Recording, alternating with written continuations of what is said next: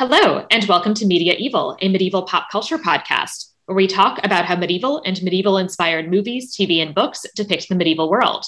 What did they get right? What did they get wrong? In which they tell us about how modern people see the medieval past. I'm Sarah Ifstecker, a medieval historian, and today I'm joined by fellow medievalist Peter Konieczny to talk about 2008 film Red Cliff. So, Peter, welcome. Hey, hey, thank you. Thank you so much for coming on. And why don't you tell the listeners a little bit about yourself and about why you wanted to talk about this particular film?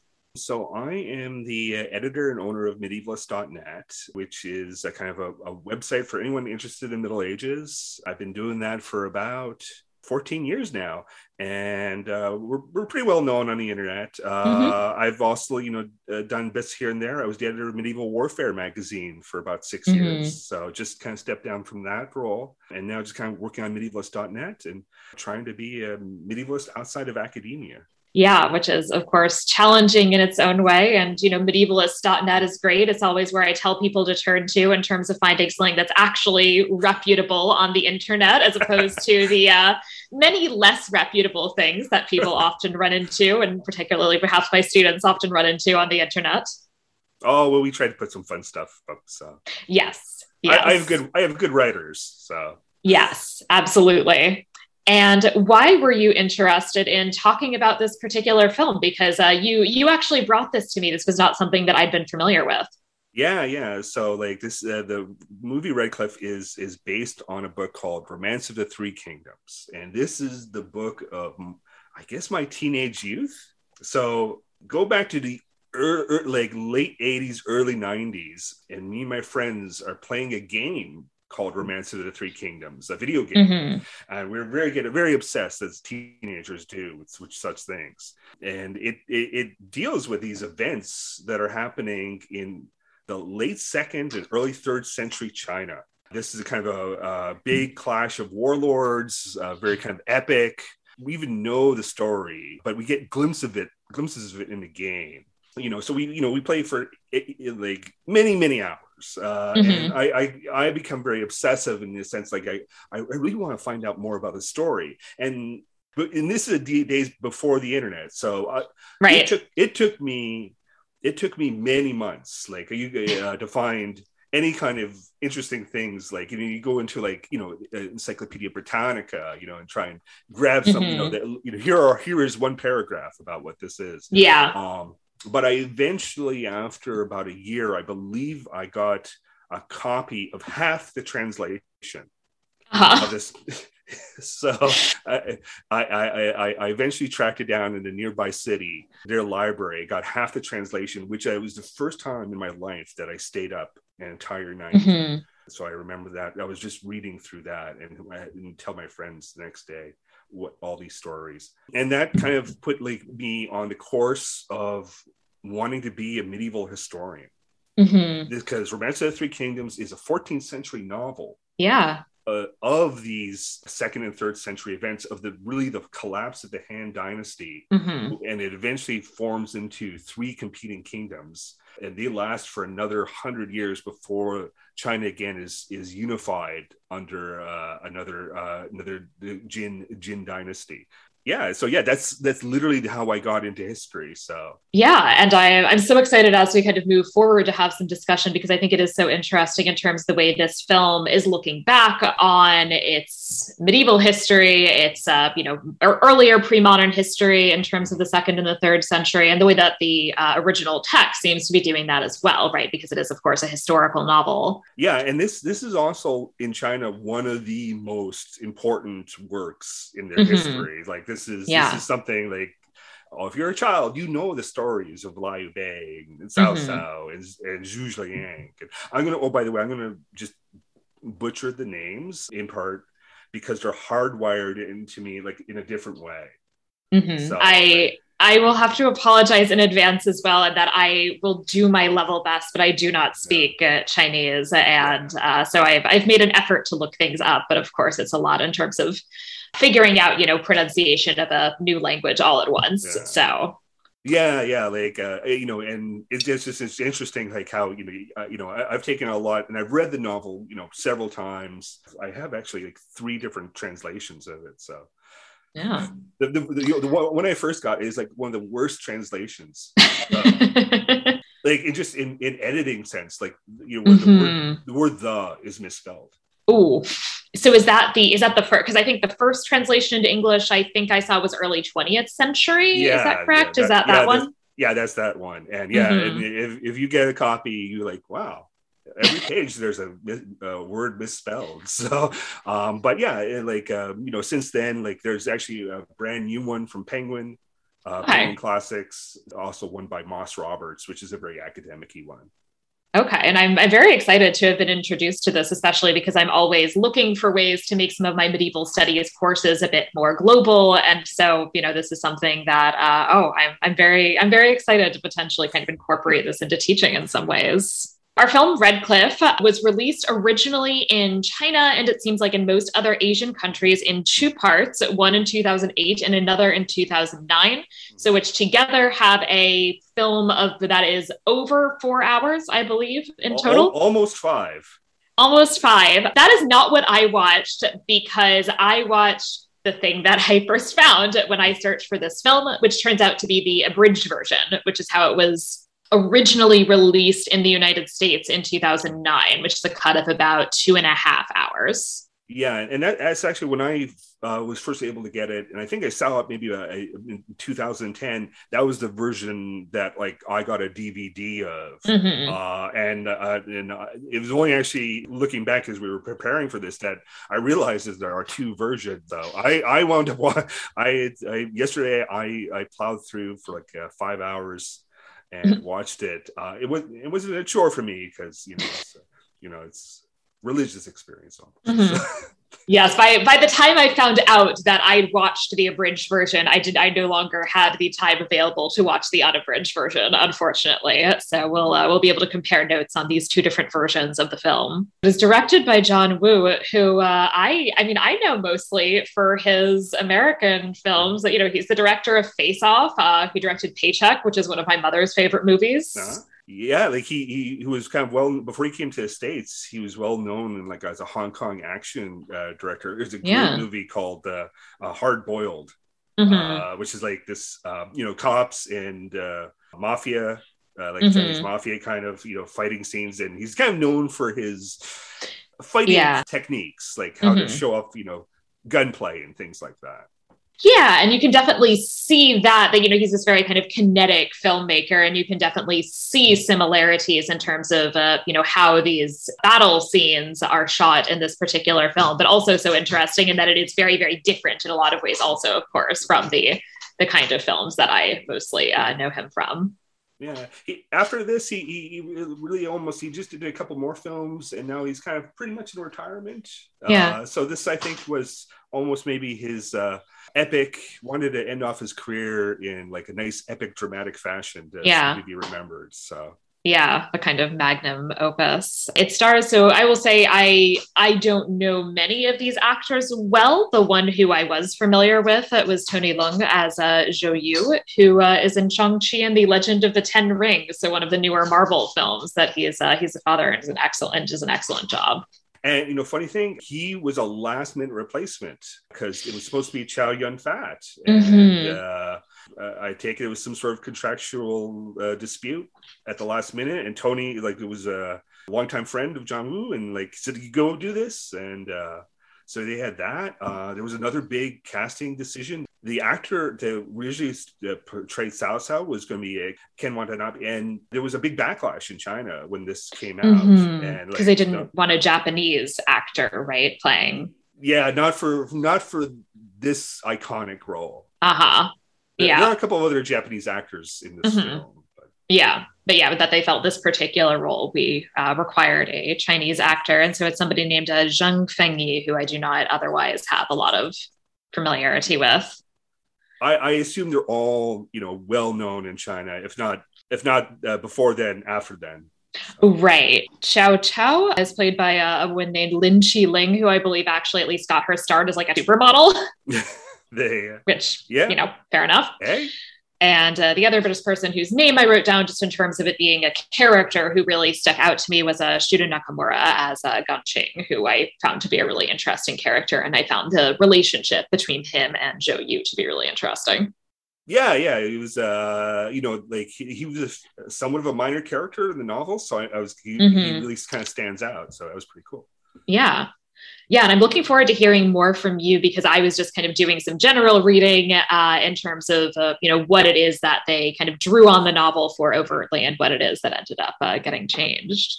Yeah, yeah, there it is fairly different from the novel, and mm-hmm. and, and, I think actually in good ways. But yeah, I guess maybe let's give uh, the, our our listeners, you know, the background of what the film is, or like a synopsis. Which yeah, which so. I'm, I'm, afraid for if we could do a four to covering a four and a half right. hour film, it may it may take a while.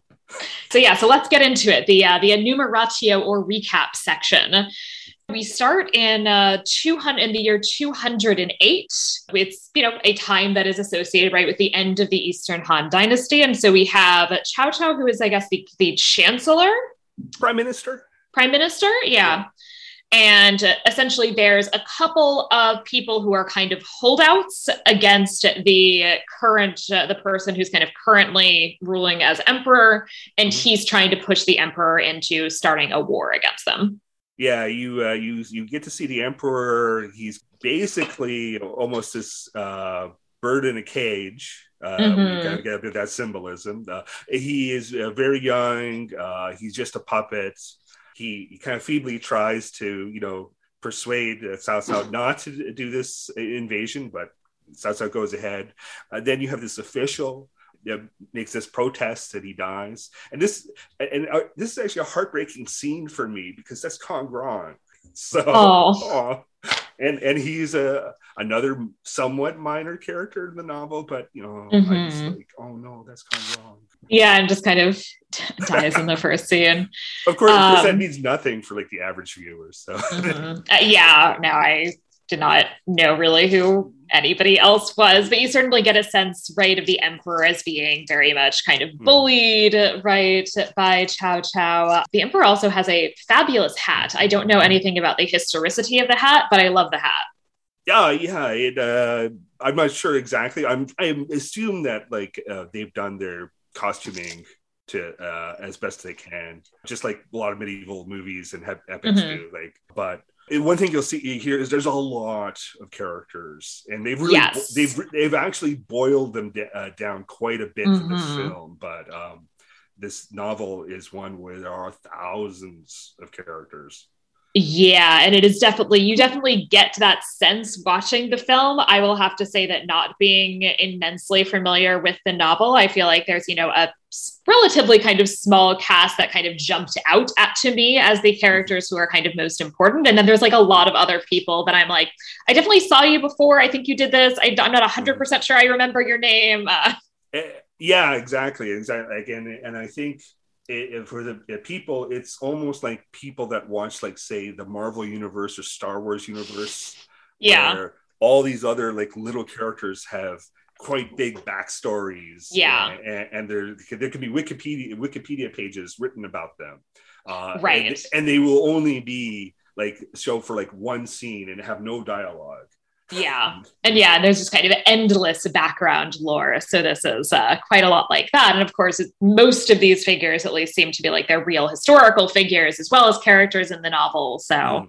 really interesting. We have our first big battle of the fi- of the film, mm-hmm. which is targeting Liu Bei, who, uh, from what I understand from what I was reading in the novel in particular, I would mm. say is really a kind of central and like really kind of very positively presented character yeah he is the uh, main hero of, yeah. the, of the of the novel a lot of it kind of centers around him without him actually doing particularly much so yeah and here I, I did think that was interesting reading about that after watching the film and that he's he's actually in some ways not the character who jumped out to me most after this kind of beginning part of the film that it mm-hmm. seemed like there's you know the couple a couple of generals are the ones who kind of really seem like in some ways kind of more prominent characters but he is certainly a figure who as we see him in the beginning of the novel here in the beginning of the film you know he is very much presented right as like he's he's just a really good guy that he's the guy who essentially the reason that he lost, or at least a big reason that he lost, is because he refuses to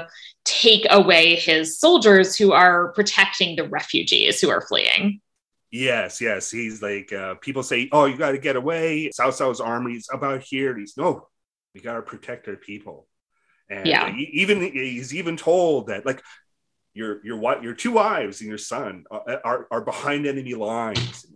He- he Yeah. says- he says nothing, and of course that uh, prompts one of his uh, main generals, uh, Zhao Zilong, to start in this big uh, uh, moment to go and find these two women and his uh, Mhm. his son. So, uh, so you have this battle uh, that's happening while you have this Yeah. uh, heroic rescue scene. Mhm. And they, I would say they kind of cut down, is my sense. They cut down that battle involving uh, the, uh, you know, the rescue mission. Oh, And I think they actually cut out one of the wives as well, because I'm pretty sure in the in the uh, version we only saw one wife. yeah you you uh you see her i actually i just see her for like a like a little instant uh Yeah. but yeah he has two eyes and so you have this scene where Yeah. he finds the one with with his uh liu liu, liu bei's son his name's liu Mhm. chan by the way Mhm. um And he's a character eventually in the novel, right? Because the novel Yeah. goes up a decent amount beyond this. yeah, yeah he becomes a character everyone's fighting around them uh, she's been injured. She decides that he's like to give Liu Chan to, uh, to, to him to protect. Yeah. and she throws herself down a well. Wow. Like he just showed up with a baby and he was like, sorry, this is all I got. They, uh, yeah, yeah, like they're in. Like, this is also it's one of those one. I think like this one of those is iconic scenes from Ro- Romance of the Three Kingdoms. So Mhm. it's something that they had to include. I think they they did cut down. Like they there's a lot of uh, talking between the two. Uh, Yeah. where she's where she's like it, that doesn't happen in the film, but uh, yeah. that there's like she's she, he kind of does this he like uh but and then he has this he has to fight with the baby Yeah. A lot of the stuff in the novel gets cut uh cut out in that Mhm. like this is actually a whole like almost chapter devoted to Right. uh to this story Yeah. I'm so baby. fascinated by like the levels of this in terms of like, this is what's in the novel. This is what's in the long version of the movie. This is what's in the short version of the movie there and there all the are, choices that have to be made along the way. there are like he there in the novel there's parts where he gets Cao Cao's sword hmm he is almost captured by Cao Cao. He's almost he almost has to fight one of his own fellow generals who thinks he Mhm. betrayed them. But he ima- uh, finally gets back to, and, and and gives the baby to Liu Bei. So he he gets the baby, and at this point, they decide to go and seek out an alliance with this other uh, kind of local power in the region. So it's it's a kind of north versus south divide, is from what I understand, at least in part, is how it's presented. Yeah, like uh, in Chinese geography, like the Yangtze River is Mm-hmm. like a ma- is a major pla uh, kind of cuts through North and South China, and it's Yeah. always and it's for a long time for like centuries. It's been a major kind of geopolitical and military kind of point. So you have this other kind of st- in practicality an independent state called Wu, Uh-huh. uh, which is uh, ruled by a guy named Sun Quan. Right. And uh, Liu Bei is uh, he gets advice to go and ally with them. Mhm. He shows up. Initially, Sometimes people seem to be demanding that instead they preserve peace, avoid, you know, this alliance, which is going to absolutely provoke war with Cao Cao. But ultimately, he does decide in favor of pursuing this alliance. They they begin the process of uh, of kind of figuring things out. We also will say we see a lot of bonding between. So we have uh, Gong Qing, who is one of the generals or strategists Mhm. um, associated with Liu Bei's forces, and then we have Zhou Yu, who is the kind of big general strategist associated with Sun Quan's forces. And we see a lot of kind of them them bonding in some ways, like they're playing music together. They talk about you know military strategy and, and formations. And this is what, what I found like probably the most interesting change from the novel was this Mhm. relationship that they have, and it is kind of met with like this beautiful musical scene, Mhm. uh, which was I think it was like one of my favorite kind of bits Yeah. where they're they're playing to each other, and in uh, like the the zither, and Mhm. in it they tell each other their plans, what they what they, what they want. Yeah, and I and for me, really, as I said, not you know not being as familiar with the novel, you know, it really this relationship was what stuck out to me as being really central to the film. Yeah, So yeah, and uh, it it you know it it really like there's a whole bu- bunch of things like they help even give birth to a horse. So yeah, they watch like uh, the kind of militaries uh, do this. They watch like military training and have like Mhm. little moments there, and they start you know setting this up to get. And the idea is to get Sun Quan to decide to uh, yes. to fight. Yes, they might. They manage eventually to convince him. Uh, oh, no, meanwhile, we do also meet Zhao Chao. I'm. I, I Ah. feel that I. I'm not a hundred. The wife, uh, Zhou Yu's wife, Oh yeah, yeah. Zh- Yes. Uh, Zhao, uh, Zhao Xiao, I think. Zhao Xiao. Okay. Yeah. Yes. So we. So we meet her, and uh, we learn that she seems to be to be pregnant. Yes, my uh, Yeah. my partner pointed this out to me that, and of course, as a guy, me and and Zhu Zhu Yu do not know that she is pregnant. Right. And I'm watching this, and I'm like, she. Like she's like pulling your head to like a, your head to her stomach. Like that means precisely one thing, right? yeah, yep. They uh, that's uh, like, oh, what's happening? Oh, because she's pregnant. What really? Right. Oh, okay. Oh, huh. Weird. Yeah, yeah. and, and yeah, this is an incredibly loving relationship, you know, so that is presented as and uh, as partners, and uh, it was uh, very refreshing for me from hmm uh, say the novel point of view. Uh huh.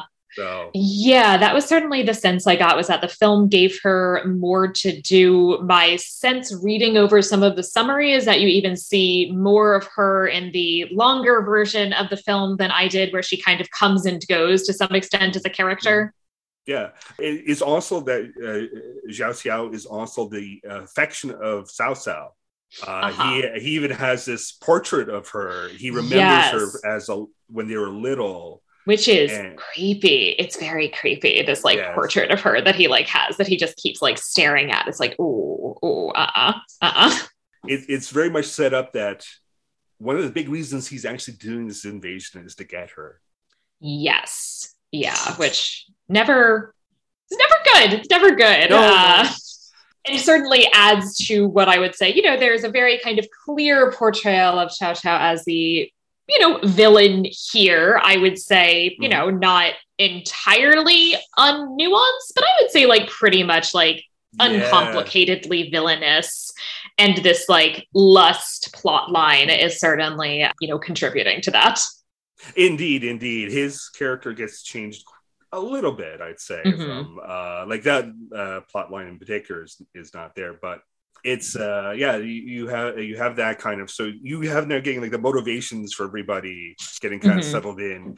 And now there's probably another scene that you i think i believe was cut out for you which was the tiger hunting scene. No i did not see i did not see the tiger hunting scene. So Zhu Yu is able to kind of convince Sun Quan that to fight, but Sun Quan is very much worried about his ability. His father was a great warrior. His bro- Mhm. elder brother was a great warrior. He has not kind of done anything, and uh, Mhm.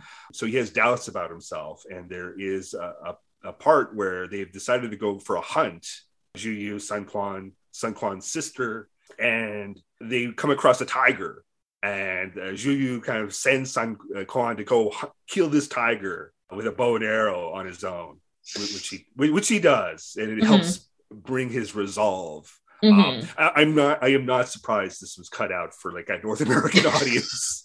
It wasn't a particularly a great scene, and it's just like what tiger hunting, but uh, you know that's the kind of stuff that would be done in third century China. So Right. Yeah. No, we we did not see the tiger hunting scene. Uh, we do briefly in the even the short version. We meet his sister Sun Shangqing, uh, the sister. Although I think I I was reading about her and she also she has a different name and other things. Sometimes she's called Lady Sun. It seems like sometimes referred to as Sun Ren.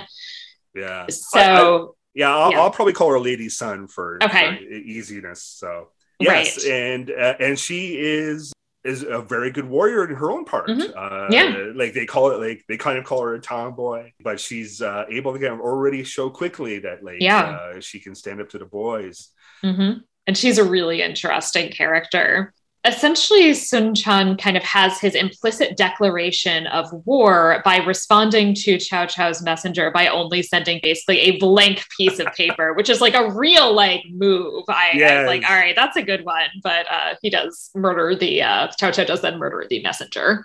Yeah, yeah. Not in novel, it's Zhu Yu that murders the Cao Cao's messenger. That oh, okay. Him, so okay. So there's so there's dual messenger murdering. Yeah, little little details. Yes. Uh huh. Okay. The messenger is killed. They begin the battle plan. At this point, I will be honest. I'm kind of looking. I'm like, what's with the turtles or tortoises? Oh, uh, you know, uh, all the often kind of like in Chinese kind of literature and even in military, they kind of talk about the turtle or the tortoise mm-hmm. uh, in formations or things like that. It's you know it kind of gets used. Uh, so it's probably something. Uh, yeah, I don't I don't get it quite clearly, but uh, they yeah you like literally have them talking, planning out strategy using a, a, a turtle Right. It was definitely something that kind of as it went on, I sort of got what the point of the tortoise was. Because at first I'm just like, why are they just plopping down a tortoise on this kind of like on this kind of bat on this kind of model essentially of uh, where the forces are. So they have their kind of first skirmish, uh, which mm-hmm. uh, which they're able to win. And in fact, uh, Lady Sun plays a very pivotal role in this. She's the kind of initial figure who kind of lures them in, and they think mm-hmm. like, oh, it's just like some girls. It's not really a big deal. We can yeah, easily beat them, and then yeah, you know they is, reveal everybody else. Is, this is Cao Cao's advanced force that's moving on land. They get lured into this Zhu Yu's army. Mm-hmm. Uh, yeah. And, and I, I, believe this was also probably cut down for you. They have them. I, I, I thought actually this was one of the best kind of fictional battle, medieval battle scenes I've ever seen in a sense that they do a lot of stuff. Uh, yeah. You notice that there's these formations. The cavalry, as they kind of march, uh, uh, as Cao Cao's cavalry kind of charges in, they're kind of forced into these traps within mm-hmm. the formations basically they're all kind of uh, get broken up into little groups which are taken down in different ways yeah and it's so i think they did they kind of cut some things but still even in the shorter version you you get a sense of the formation uh, you get a sense of some of the kind of moves being made by individual characters it is i think it's a really really well shot battle sequence and one in which I often find that it can be kind of challenging in some filmed battle sequences to actually kind of keep track of what's going on. And I didn't feel that way during this one, that I felt like it was kind of very easy to follow. Mm-hmm. There's a part like where Guan Yu, which is Liu Bei's chief general, blood brother, mm-hmm. yeah, sworn sworn brother, he he comes in all by himself and like in the fashion of Darth Vader at Rogue One, goes through the enemy like about 20 of them mm-hmm. with his halberd in just this, these epic battles. And a lot of that was to show off because they don't have these main huge characters in from the novel Guan Yu, Zhang Fei, and Zhao Zilong. Mm-hmm. They really just fight in this yeah. film.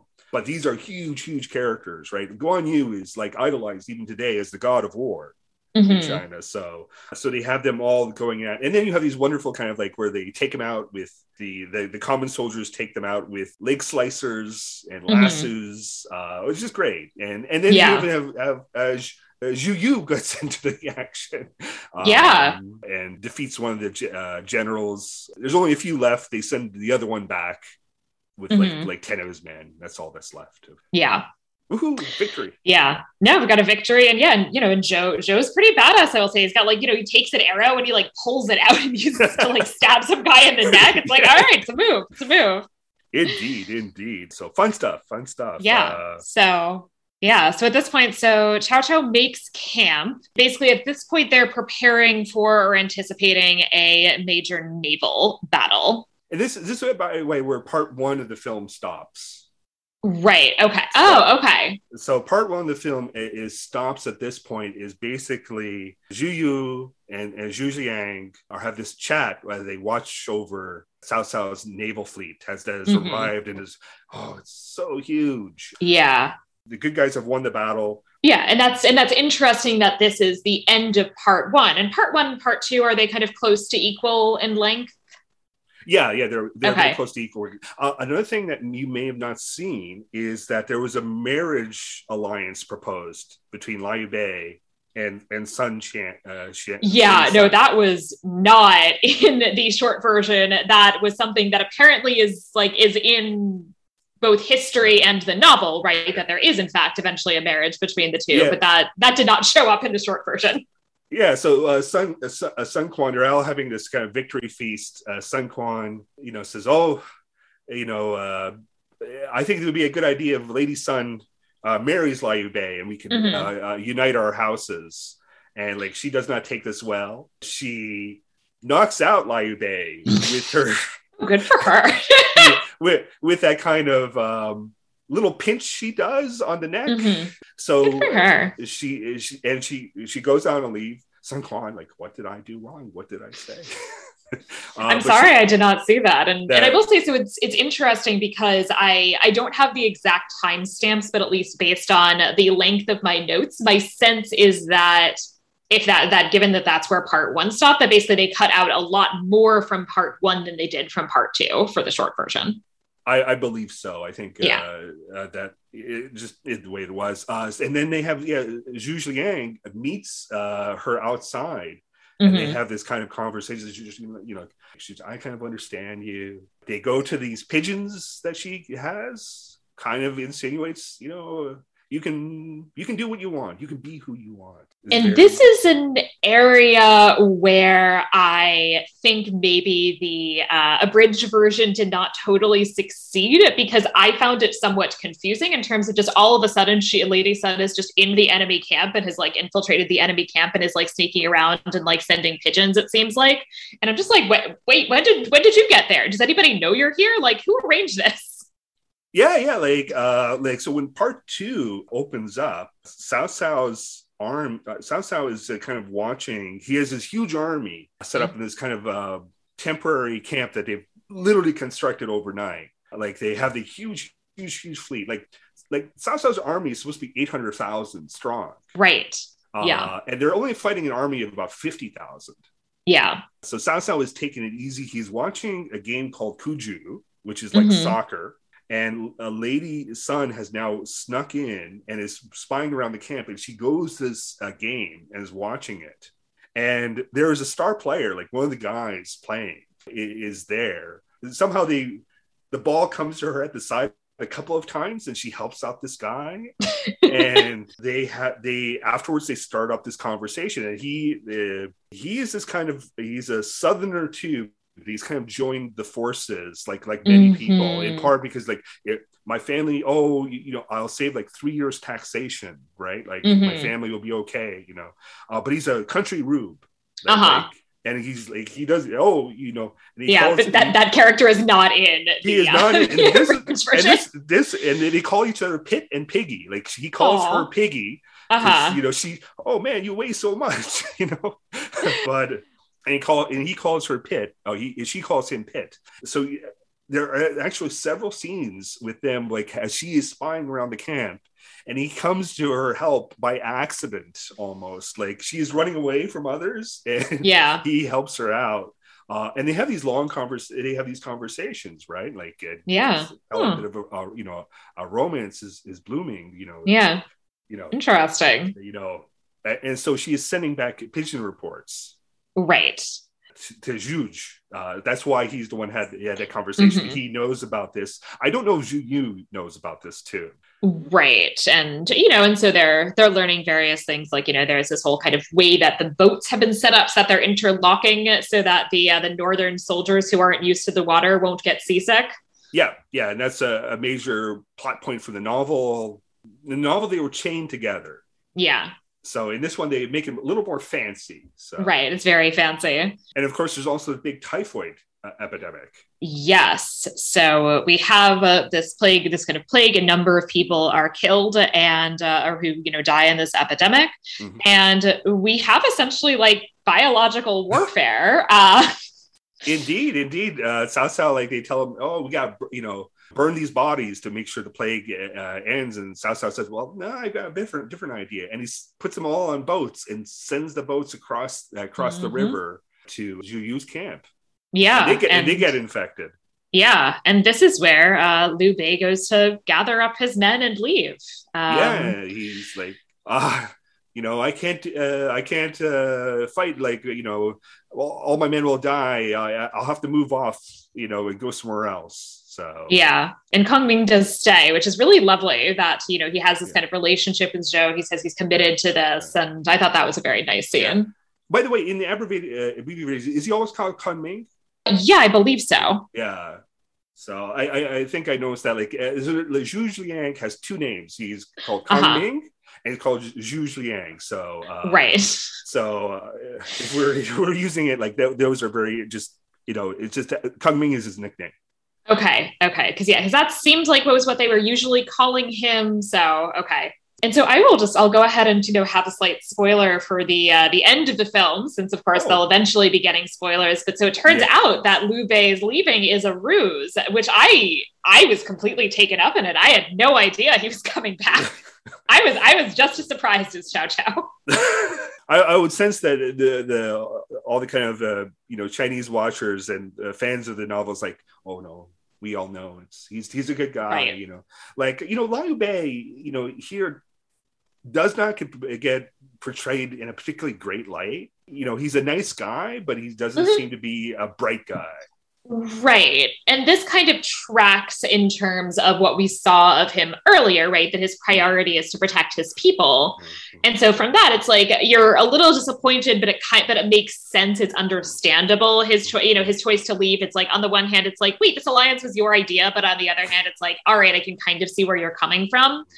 And I feel like that actually works really well in terms of I bought into the ruse, but mm-hmm. also when he came back, I was like surprised, but it felt like it made sense, yeah. I guess, which now, is a challenge. Now, Ming Zhuge Liang does stay behind.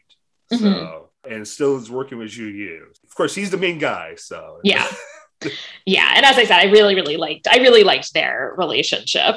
We continue with essentially our plan for kind of figuring out you know how to deal with this really massive army and that they're also kind of under uh, our, our good guys are kind of under resourced at this point and they come up with this plot. And from what I was reading on Wikipedia, the plot is uh, dramatically oversimplified in the abridged version. Scenes yes. all I got in the abridged version is essentially that they create this plot just to basically collect arrows.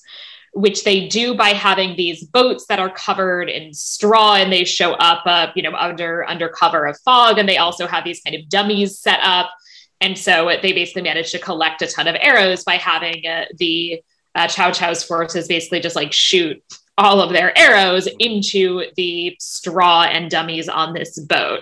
But from what I understand, there's another part of the plan that just gets totally cut out in the abridged version.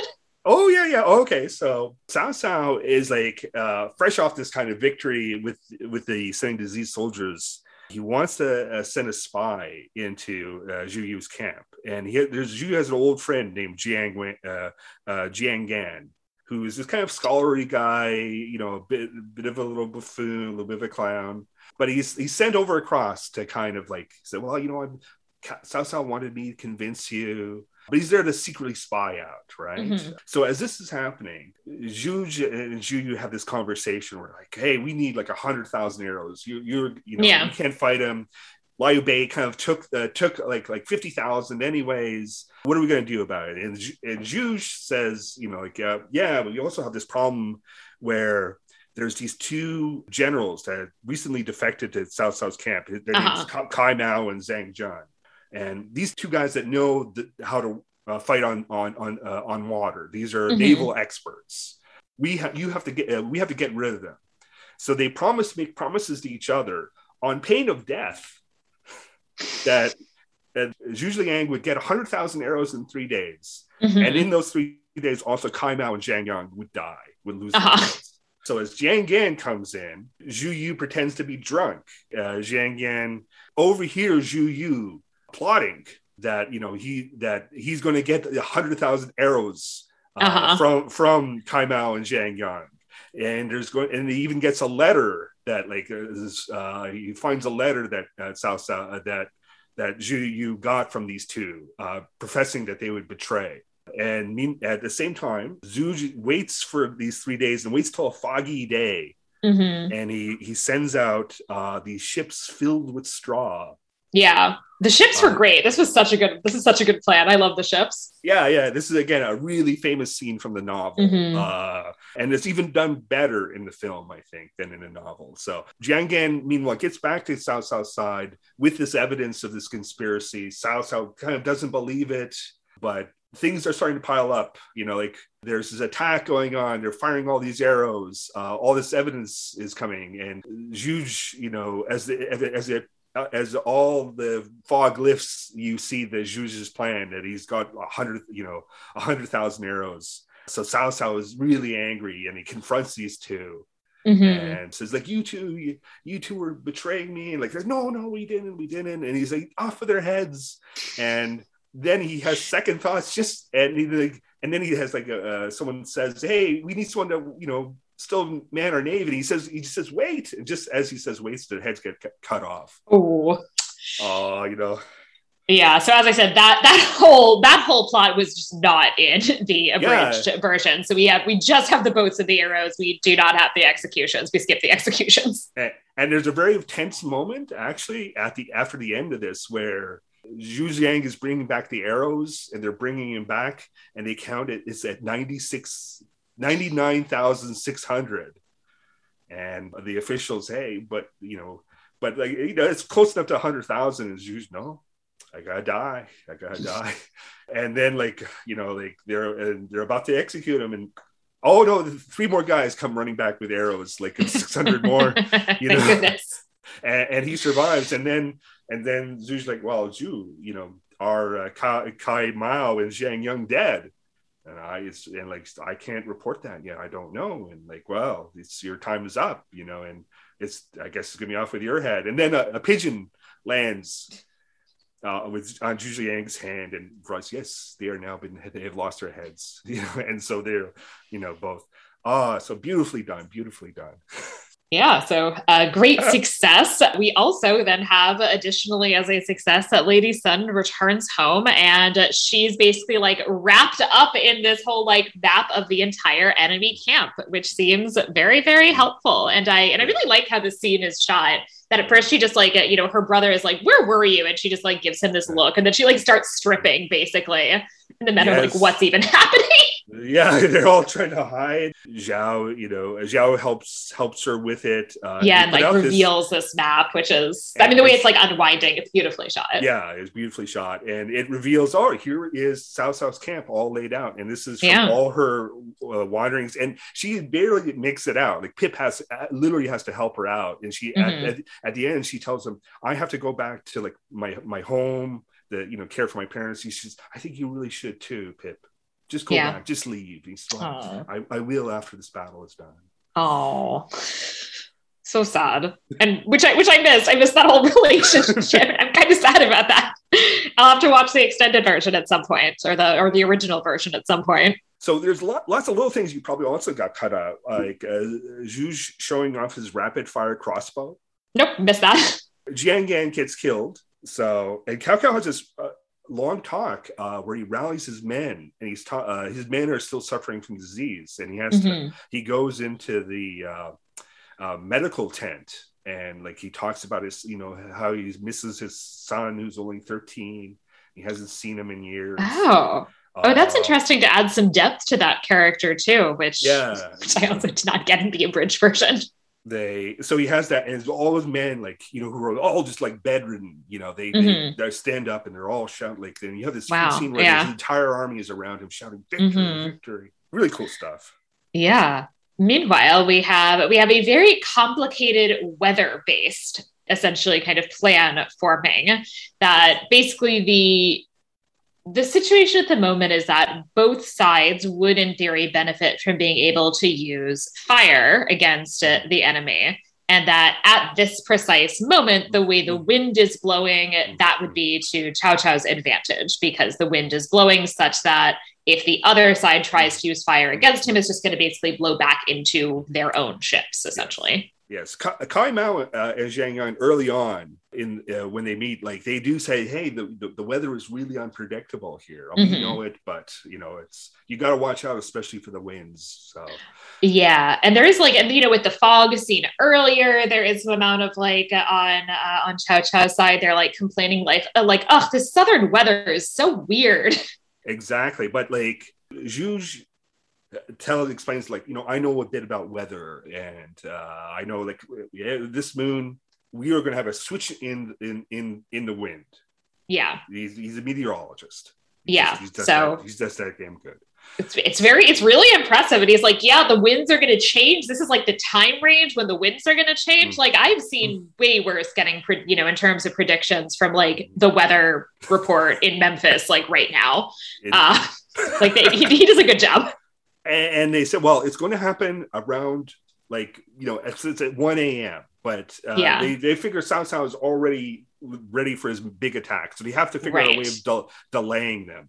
Yes, you, you, probably missed it, but there's a little part where one guy goes to Zhu and proposes, "Let me let me uh, beat me, and I will pretend to turn traitor, and I will send, uh, I will go with them with fireboats." Uh, right. Yeah. No, I didn't have that. Yeah. Oh, so and that like that was just a little nod to the actual story. Of, mm. uh, but what what they uh, what's happened is Zhao Zhao Xing, she had overheard of all this. Yes. Uh, uh, and she had also learned from from Jiang Gan that Cao, that Cao Cao is wanting her, right? Right. So she sails all by herself to yep. across the side to uh, have to kind of delay him. Yeah, which is uh, which was a yeah, and this I understand is not in the novel, correct? No, no, you know, on the one hand, there is something of a trope of like the woman sacrificing herself, but on the other hand, I was like, this isn't this is an interesting move, and I kind of like that. It seems like they sort of they sort of gave her something to do and gave her some amount of agency, and that she really does like make this decision mm-hmm. all by herself. That she just like takes off and is like, yeah, I'm going to do this, and kind of you know, and in some ways, kind of like wield my you know the power that I have over him through you know his desire for me. They and, and, of course, you have this kind of beautiful scene where she's walking by herself with the mm-hmm. entire army around her as she walks up to like the hill into Cao Cao's like temporary uh, palace. Yeah. And she basically had like delays him with a very fancy tea ceremony. That's right. That's right. Like she first tries, you know, make that you know obvious persuasion not to attack for the people. And but then like you know uh, he's there and he's like infatuated with her right? Yeah. So, uh, and she's just so, like let's have a conversation about tea. Yeah you know and uh, even like when he's like kind of when he starts you know oh the wind is kind of changing and she just oh by the way it's the boiling of the tea that's most important. Just awesome awesome stuff. Going going for her like and uh meanwhile all his generals are just like Cao Cao's generals like, what's happening? This woman, you know, right? Like, why are you hanging out with this woman drinking tea instead of doing a war? Uh, and like, yeah. good for her that like she goes through all that. Like, she sees the creepy portrait that he's like been keeping of her, and she's like, "Yep, I'm gonna keep going with this whole situation." Like, I, you know, it's it's impressive. This is a hard hard situation to be in. Mm-hmm. He also has some sort of like head wound, which I had a moment where I was like, did you somehow poison the tea? But it seemed yeah. like some, like, yeah, but I was like, yeah. so what's going on with that? Is there? Yeah, I know. Like, uh, I think in the history, he kind of suffers from like migraines. Yeah. Yeah. So like uh, he gets his migraine for a minute, but yeah. Uh, like, did probably... you put the migraine triggers in the yeah, tea? Yeah, yeah. So but it doesn't last it doesn't last. meanwhile there's probably some other scenes you miss, where especially this touching scene involving food uh mm-hmm. like at Zhou Yu's uh, camp or uh Zhou Yu they give out the food uh, to the soldiers before the battle and everyone everyone gives Zhou Yu a, a little bit of extra food knowing, his, knowing that his wife and unborn child right are are over there kind of like so I was really yeah. up. So yeah, yeah, no, I I did not have that scene, and and that would have been nice because I I feel like there was some amount of like a little bit of frustration with Joe in terms of that it didn't, especially in the abridged version, really kind of go that much into his internal conflict. Like he just had somebody's like, "Should we rescue your wife?" and he's like, "No." Uh, which is obviously the right move, right? Because the reason she's there in the first place is to allow for this delay. Mm-hmm. But mm-hmm. it's just a little like, it would be nice if we'd like gotten a little bit more of him like being upset. Yeah, yeah. There, there is. I there's quite a bit actually. There's like uh, a scene where he, he reads a letter from her. Uh, you know, yeah, and we we do we do yeah we do have that like Okay. maybe like yeah he has the le- yeah where he reads the letter and is kind of lying down in the bed without her and so we do we do have that yeah but And so Yeah. he has that. Like Sun Quan gives a very nice speech as well. Uh, Zhuge goes off to check the weather. He's Mhm. kind of off by himself. Uh, like Yeah. uh, in, in part because in the novel, literally he is actually changing the weather. So so uh, so that's why Oh. he's not. That's why he's that's why Mm. he's kind of like off in like some field somewhere.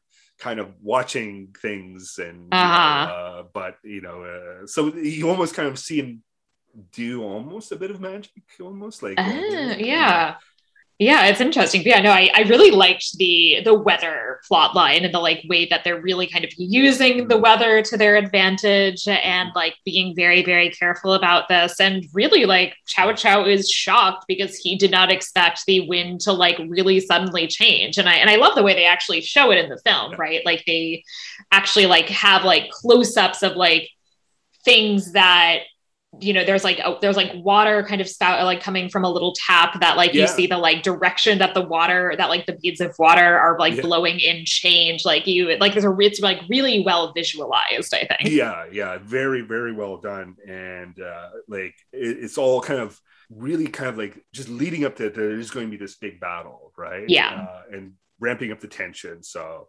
but the Yeah. wind does change and then it's uh they send huang gai with his uh 10 ships first these fire ships.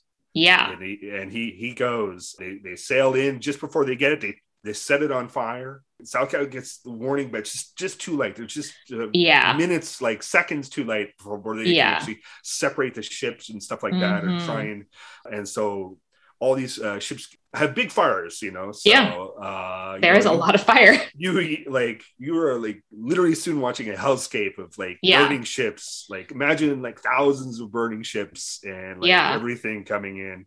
And as so this happens, and Zhou Yu is following up almost immediately with uh, kind of a battle scene.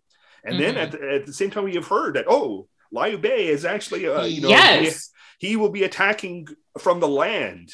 Yeah and we like hear like at- like like at some point you know Cao Cao like figures out what's going on and like, and like or somebody tells him like oh and like liu bei is like here with his like cavalry and he's like liu bei really he came back and i just loved like how shocked he was and i was like yeah no like i'm i'm right there i'm right there with you i was surprised Yeah, they all part of the plan. So all Yeah. part of the plan. So as my notes say, you know, flaming arrows and lots of death are now yes heroics. yeah my my notes are similar uh in addition to i i will say i did have a little bit of like frustration in terms of like i kind of wanted joe to seem a little more concerned at this point about maybe like trying to rescue your wife who's now in the midst of this like flaming inferno indeed, indeed. Uh, you have like many like uh, kind of fighting scenes. This, this is all happening at night, by the way. So, yes um, there's a great little scene where Gan Xing, uh, Ganjing, this kind of pirate that's kind of like the head of uh, Zhou Yu's military, like his kind of, you know,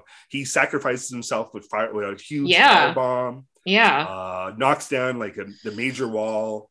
Uh, they all kind of rush in, and then we have super explosions and battles and Yeah, so there is a lot of explosions. They finally kind of get through into the center of the camp. Uh, there's a bit of a standoff uh, with uh, Chao Xiao being held as hostage, Yes. and we and we finally actually have like uh, Sun Quan actually kind of like does uh, does something which he he has not really done at least in the in the abridged version. He doesn't seem to have done a lot up until this point uh, that he's obviously kind of there as the ruler but has not done much actively militarily. And he actually does like he like shoots uh Cao Cao on like kind of the top of his head and Oh yeah, yeah, it's, Yeah. it's- there is this uh, great little scene where uh, they've got the girl hostage. Uh, Zhou Yu is is is is cornered by Cao Cao and his uh, brother Cao Hong. right so he's like at sword point doubly yeah Uh, so all the heroes have arrived. Like everybody's there. uh, Liu Bei's all of Liu Bei's men, and uh, Zhao Zilong is the one that kind of goes up to the tower and pushes off uh, Cao Cao's guy who's holding uh, Zhao uh, captive. She falls. Zhao Yu saves her. Mhm. Sun shoots the arrow, grazes Cao Cao's Cao Cao's head. Oh, beautiful. Uh, Yeah. but now it's the, the battle is over, and they say, Yeah. uh, now Cao Cao, go home. Which I was uh, surprised by uh, and kind of was like, oh, that seems like a bad idea. Yeah, yeah, you know, like uh, uh, I think remember they did that in uh, who's the Robert the Bruce uh, movie that came out on Netflix. Oh, right. Yeah. Um, Outlaw King. Yeah, Outlaw King, Outlaw King, uh, yeah, King Edward loses that battle and just, go home. Right. It's like, no, no. yeah. so, um, so you've you've definitely done missed out on the, the the final pit in Piggy scene. Yep. Did not see, did not see that. so so she uh, in this battle she is there too and uh uh she is like um at one point she sees pitt you know and like he's like ralph come on we have to save our prime minister and like she's she tries to go up to him and so she winds up uh I'm getting choked up sorry they I'm uh, so sad that I missed this whole story. yeah, so she like goes to him. And he starts fighting her because he just sees her. He sees her as an enemy soldier, like uh because she's just dressed in women's clothing, right? Yeah. just, you know, uh, in armor and stuff like that. But and then like at the like the moment she says, "No, it's me, it's me, it's me, Piggy," and she grabs like a, uh, a helmet and puts it on. He says, "Oh, it's you," and he's like stops fighting, and then he gets hit by an arrow Oh. and then two more. And uh, yeah, and he basically, you know, he basically says like you, still want to play and ride high, and which is what they were doing. This kind of game they were doing throughout, and and he dies in her arms. Oh. Sorry, uh, I don't usually get to this emotional, but but uh, No, it So, yeah, sounds so- like an amazing scene. Yeah. you know, so yeah, and so that's where their their their whole plot comes down to. Yeah. so- and like uh, Oh, you know, I'm, I'm so sad that I missed. I'm so sad that they cut this out of the of the abridged version. Mhm. But uh, you know, then you know it, it kind of ends off with uh, Zhuge Liang, Zhou Yu, and, and Xiao all having this kind of conversation in the field, where they give him Yeah. a horse. They talk about how you know one day they'll probably be enemies, and Mhm. but you know they're friends. Yeah. And Chao says, "Don't turn him into a war horse too soon." Yeah. So, and, yeah. uh, and and that yeah that is the uh after five hours for me and like two and a half for you Right. they uh we we are done the uh, uh battle of Red Cliff Yes. So, you know, this is a very, very rich film. And uh, so at this point, let's talk a little bit about, you know, what what the film kind of got right and wrong. Uh, what is it kind of drawing on in terms of historical reality, as well as this novel, what gets transformed. So we'll spend a little time talking about that, and then we'll kind of get into some more details about the novel and what we know about that as well. So the Vera et Fulso. So of course we have a you know real historical background for this, and that it's inspired by both this real battle which took place in the third century, and by this 14th century kind of epic novel, right? The Romance of the Three Kingdoms. And it seems like a decent amount of the battle elements and of, course, the kind of some, some elements of these historical figures uh, is relying on, uh, you know, the actual kind of real history here. Mhm. Yeah so like the, the history to novel is a very kind of interesting path like um so uh, our kind of first kind of chronicles kind of appear in the third century Mhm. and as they're written they're more like think of it as more like a series of biographies of Mhm. every individual so Cao is a, a very detailed Yeah. biography but Mhm. all these and so minor it's just the records of the three kingdoms, right? yeah, this, yeah, yeah. yeah, this original. This this gets added to in the fifth century with a lot more detail. Like the Mhm. the, the the detail gets tripled, right? And you get Yeah. lots more in depth. Uh, and stuff like this, like we have we have quite a lot of material from that time, especially a lot of poetry as well. Mhm. So, um, hmm but the at this time like it's becoming like uh, also moving into folklore like fairly Yeah. quickly as well. Like there are a lot of kind of tales. So there's the history aspect that's kind of getting refined and and uh, done, and basically the most important history is from the 11th century. This kind of encyclopedic history that was written in the 11th century of all the dynasties up to that point, and there's the main kind of Chinese text and that you can read in English translation, and that kind of gives a nice linear progress. Already here are all the things that happened, and meanwhile there are a lot of like plays and uh, operas, folklore, all these kind of stories. Like I say, Guan Yu becomes the god of war, you know. So Yeah. um, and then the novel romance of three kingdoms comes out in the 14th century it's it's Mhm. very soon into the new ming dynasty Right. the way I've I've heard it kind of explained is that like it's almost the author wanted a kind of a guide to rulership, hmm and so what you want to do is take this history, fictionalize it a bit because he wants to kind of explain certain facets about politics and war hmm and give it a better human face, right? So Yeah, and that from and that was one of the things that I was kind of understanding based on what I was reading is that the you know that the original kind of chronicles are relatively sparse, right? That there's a lot of details, especially about certain kind of individual characters, that there are a lot of gaps that you can then sort of build up in some ways as a They- novelist. so the romance is uh, it's been said like it's seven parts history, three parts fiction. hmm So what they fictionalized say in this is a lot of what Liu Bei and Zhuge Liang Mhm. do. Like Yeah. they're they are fairly minor people in this battle. You, know, this is Zhou Yu doing, you know, uh, making a command.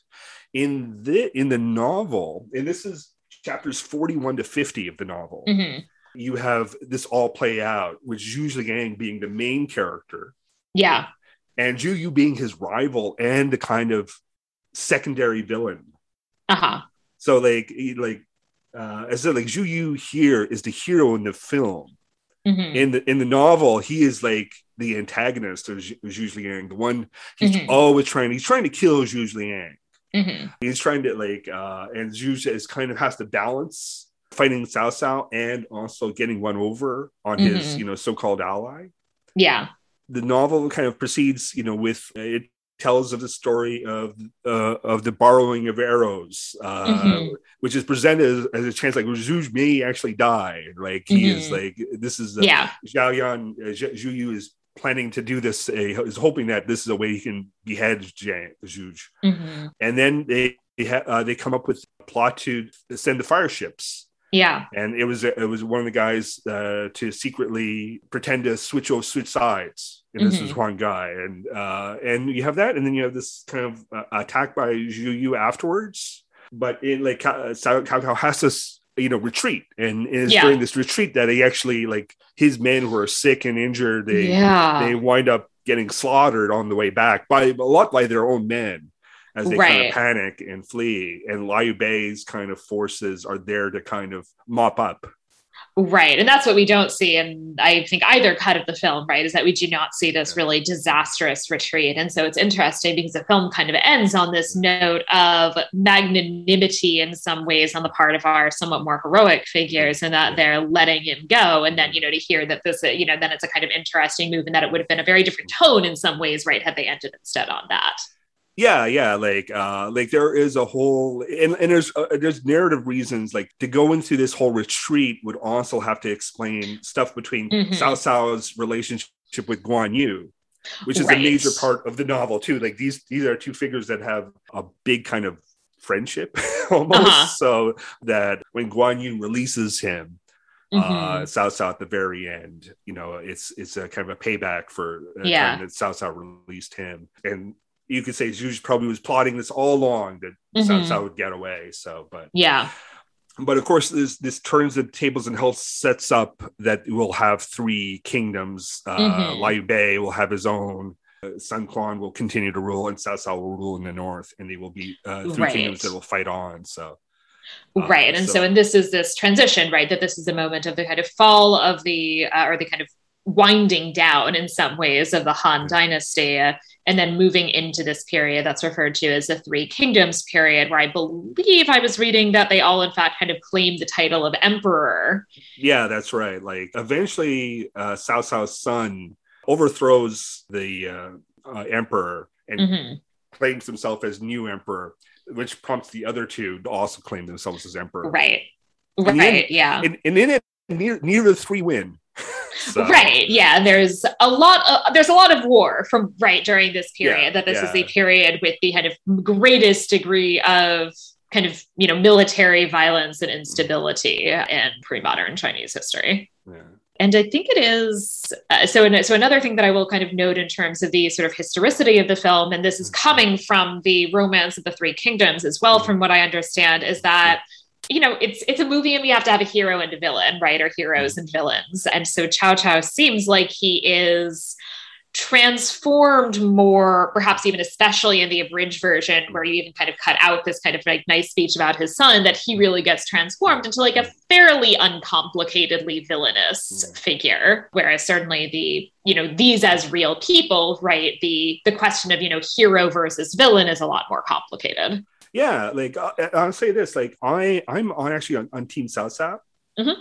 you know uh, from reading the novels mm-hmm. um mm-hmm. he is a villain but he is a complex and and very interesting one mm-hmm. so his famous quote is i would rather betray the world than allow the world to betray me mm-hmm and it is something he lives up to on many occasions uh-huh. but he is also he's a really wise judge of character he's mm-hmm. uh, incredibly good the, the novel changes history slightly to make him a little more villainous mm-hmm.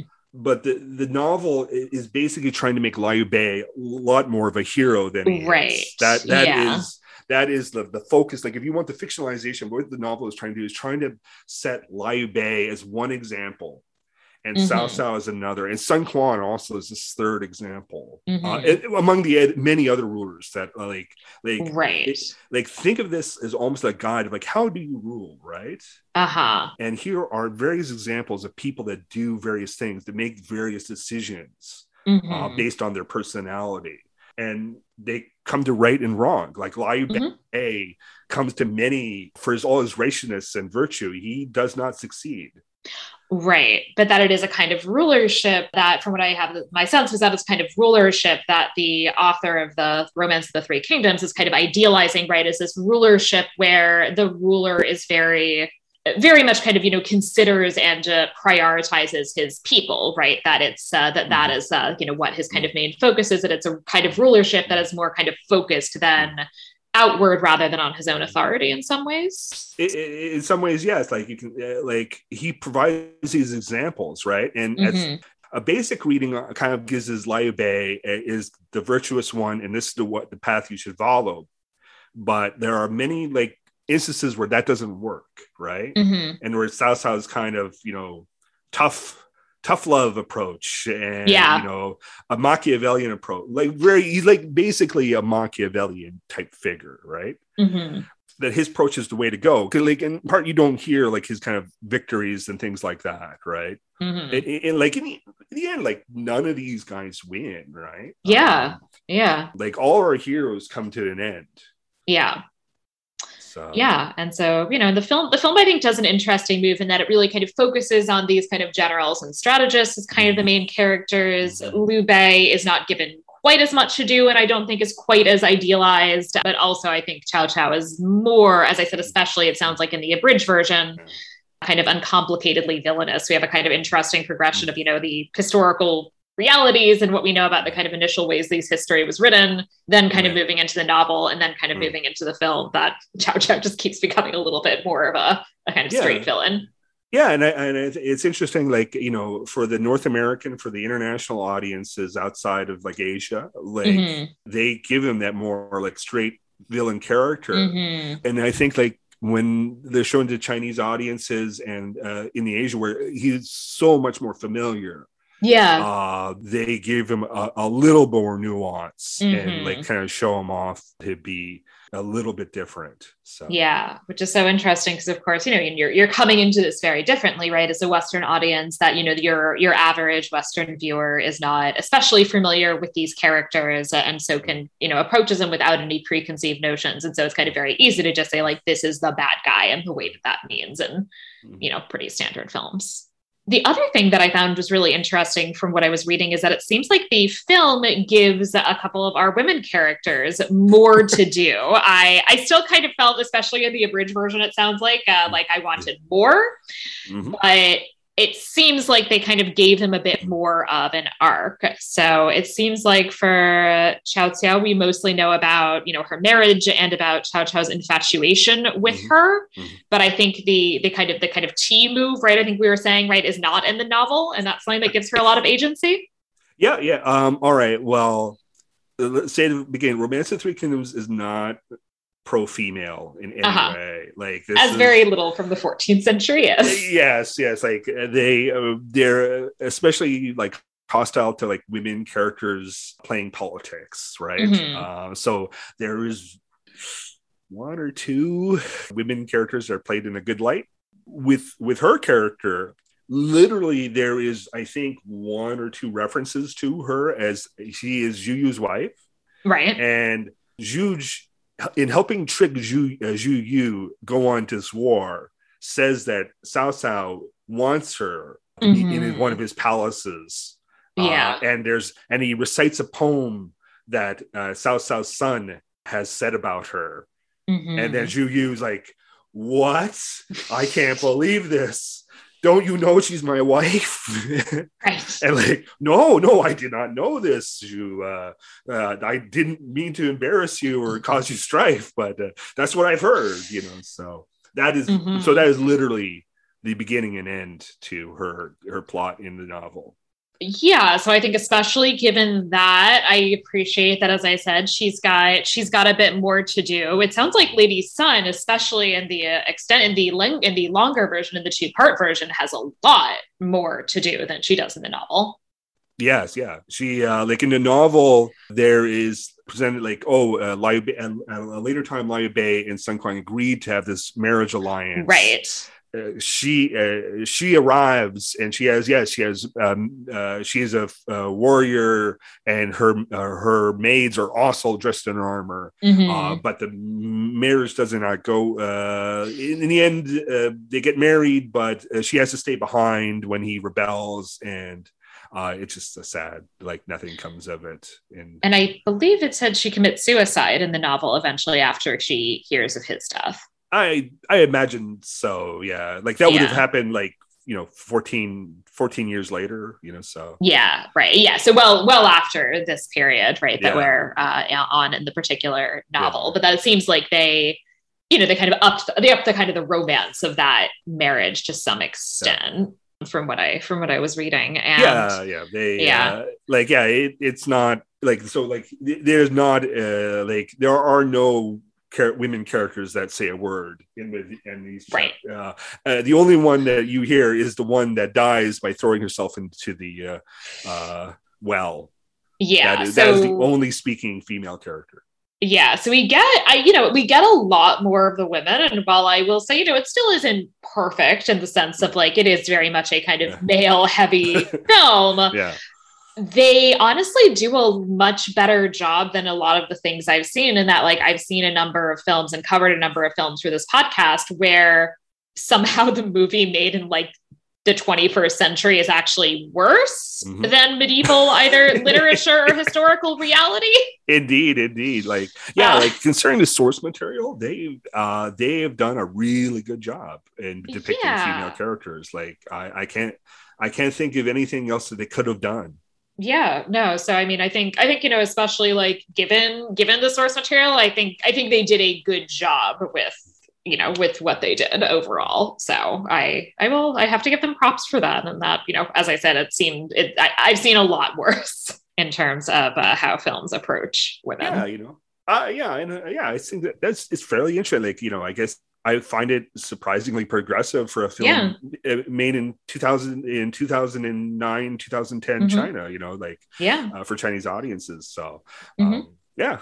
Finally, the other thing I'll say just about kind of thinking about the historical context of this before we say maybe a, a few more words about the the romance of the three kingdoms is that the other thing that I found interesting is that while obviously this is very much a kind of militarily focused film, and in that it mm-hmm. certainly has a good deal of violence, it didn't strike me as having this kind of very negative, quote, dark ages perception of the pre modern past that you so often see in Western films about late antiquity and the Middle Ages. Mm-hmm. And my sense is that they don't see certainly the Middle Ages that way in mm-hmm. China that that's not that's just not something that's kind of part of their culture in terms of they don't really see that period as being you know this kind of horrible mm-hmm. dark ages moment. I think Chinese history it's often looked back as periods of golden ages mm-hmm. and decline. Uh, yeah, you know, and even in decline, you know this you know the Middle Kingdom is still an important place in and deserving like of heroes and like yeah. who are these are presented as knowledgeable people. You know, they even present, you know, Guan Yu, uh, this god of war, is at, at some point reading to children. Yeah. you know, yeah. Uh, telling them how to read. So yeah, you don't get like this kind of sense that like, you know, oh, this is a terrible time and things like mm-hmm. that. Like like even like this you know the suffering of the people is kind of in the background right? Yeah uh, yeah. And you know very much a reminder right that the you know that our periodization choices and our perceptions of the you know of the pre-modern past are very much western centric in a lot of ways right? And that the ways other places outside of you know Western Europe and the United States uh, perceive this era is very very different. Yeah, like uh, you, you can see like you know like the very first words of the novel say that like you know China goes through these cycles where the, mm-hmm. it, it's united for a long time, then gets divided for a yeah. long time, but it will get united again, you know. Mm-hmm. And like China's, if you kind of look at like the main country of China, like this, we are now going through this period of uniting after this kind of horrible 19th century and early 20th century. Mm-hmm. Like there's a view in China that we are on the rise yet again. Yeah. You know? So it's sort of more cyclical. Yeah. So this kind of cyclical kind of yeah feeling. So it that kind of kind of plays into it as well, right? Mm-hmm. Like this is you know history, but it is it is not a failure. It is is yeah. part of a part of destiny.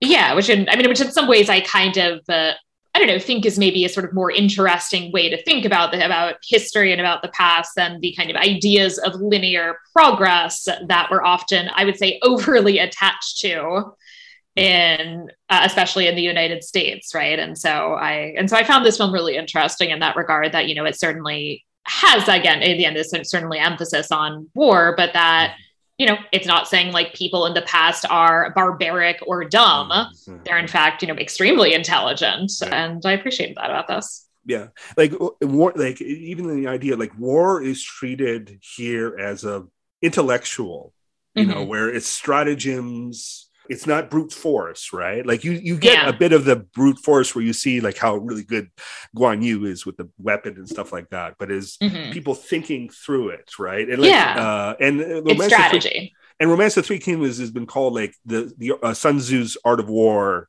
played out. Uh huh. You know, yeah. So, yeah, so let's say a few more words in the Historia et Veritas about the romance, The Three Kingdoms itself, and that it's it's interesting. So it's uh, written or is uh, kind of meant to be written by somebody named uh, Luo Guanzhong, but we actually know very very little about this author. So he's kind of generally agreed upon to be the author, but we really don't know anything about him. That's right. Like, and there are kind of multiple versions. Like, even like I think the kind of version that we are kind of reading in English translations more uh, from the 17th century. It, but yeah, like uh, it is part of one of these kind of these four main books that mm-hmm. have come out in medieval times that are considered the classics of Chinese culture. Mm-hmm. So. And am I correct in understanding that this is something that is to some extent sort of popular fiction, right? That this would be something that you know that would be that would be read pretty widely. Yeah, I've I've been told that like every person in China has read this book. Mm-hmm. Uh, like yeah. this is in terms of like media you know, I said I got into this through a video game called Romance of the Three Kingdoms, which was this like, and I think me and my friends were playing version number three.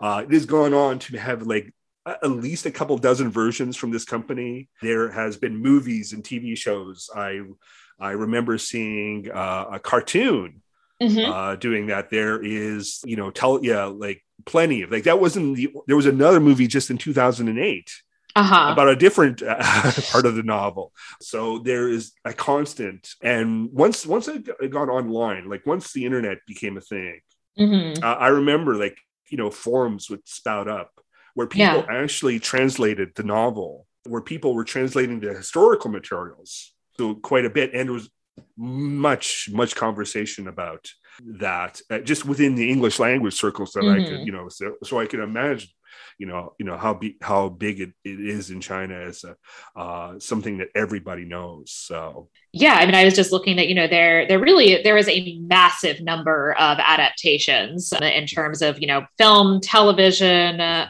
graphic novels you know uh, manhwa manga. Yeah like there's just there's so many adaptations. It really just kind of speaks to the popularity and familiarity of this mm-hmm. text again, right, within within China. And Burns also speaks to that, like, oh, this is something that, you know, people in the United States like should be mm. perhaps more familiar with.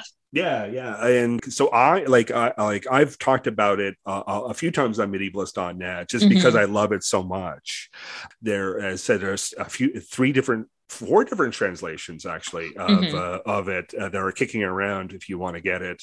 Yeah. Uh, and uh, it depends on how, how in depth, if you want to read all 120 chapters, mm-hmm. you know, like. Uh, yeah, uh, 120 chapters, and I believe 800,000 words uh, was a count that I came across, right? It's a lot of book.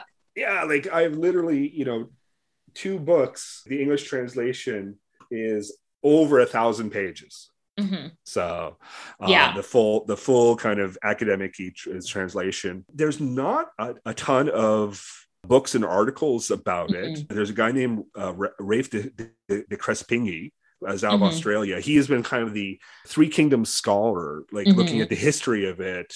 And he's done a few books, a couple of translations of, of, of the older material. But beyond that, there are just fleeting uh, yeah. about the book. Like, eh, like literally, I think this should be if you were doing like an academic course, the medieval world.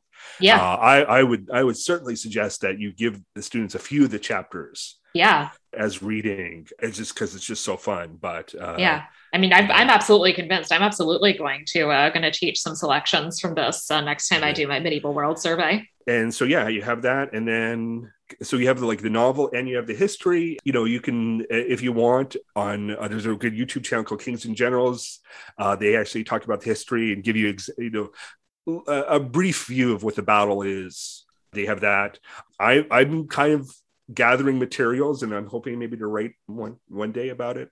Exciting. Yeah if I have time, yeah. I, have, I, have, I have many things to do, but uh, if well, I could, I, uh, but yeah, uh, it's uh, so yeah. I'd, i certainly I, I, recommend it as reading is a fun. I'd say you know I read it first as like a 15 year old. It, it certainly works for a 15 year old boy, male. Mm-hmm. like over the years, I I hope I've kind of shifted my kind of views on how it presents characters mm-hmm. and you know what the kind of meanings you get from it because I think yeah. you know um, you can certainly get caught up in the heroism yeah. of it all. So um, yeah.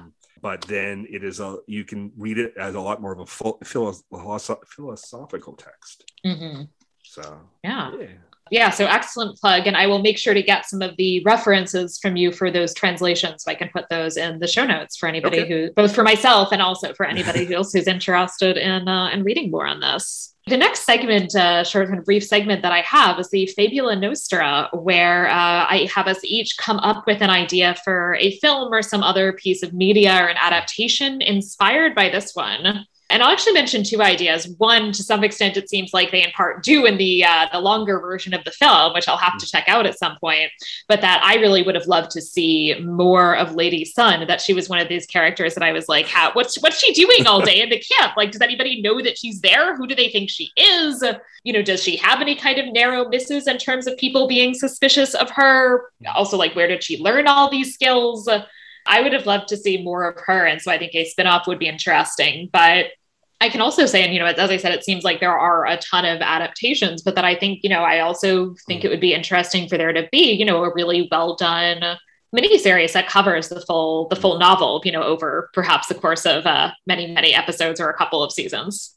Oh, oh, oh, sure, sure. I'd love, I, I'd love to see if I could get my hands on like um, an English version of like one of the you know Chinese kind of series that has been done. That like mm-hmm. I'm sure there has been ones that have covered everything. Uh, yeah, but like if I if I had to choose from like a story, I'd probably go with one of the early ones. Um, mm-hmm. Um, probably the story involving Dong Zhuo and Lu Bu. Dong Zhuo is the kind of catalyst that starts to break up this Han dynasty. Mm-hmm. When he mm-hmm. seizes the emperor, he's this kind of local thug and tyrant.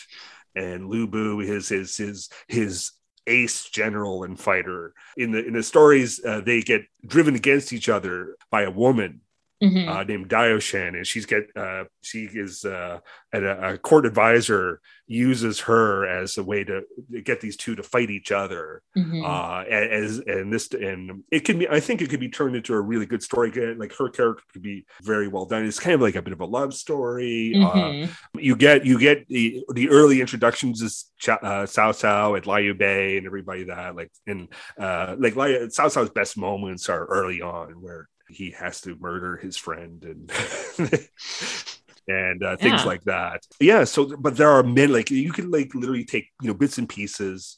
Um, mm-hmm. You know, these the, the one thing is like the characters are so well refined. Uh, you know, you kind of like me and my friends would for many times would like, oh, this character is the is the Zhang Fei, right? Like, He's mm-hmm. this, you know, big lunky warrior, you know, uh, outbursts and stuff like that. Here's Guan Yu, the cool, you know general type mm-hmm. here's Liu Bei the really nice guy you know so here's you know there and there are different grades of villains right like uh, mm-hmm. uh, you even have like the ones that are like they're not villainous just just inept mm-hmm. you know so yeah so yeah like i i certainly think like all these kind of can there are many many many uh, stories like and then yeah you can get you can get into the weeds of like even the little ones and just you know create you know little plots out of it yeah. Uh, so no, I think yeah. you know more more adaptations of this. I think would be would be great.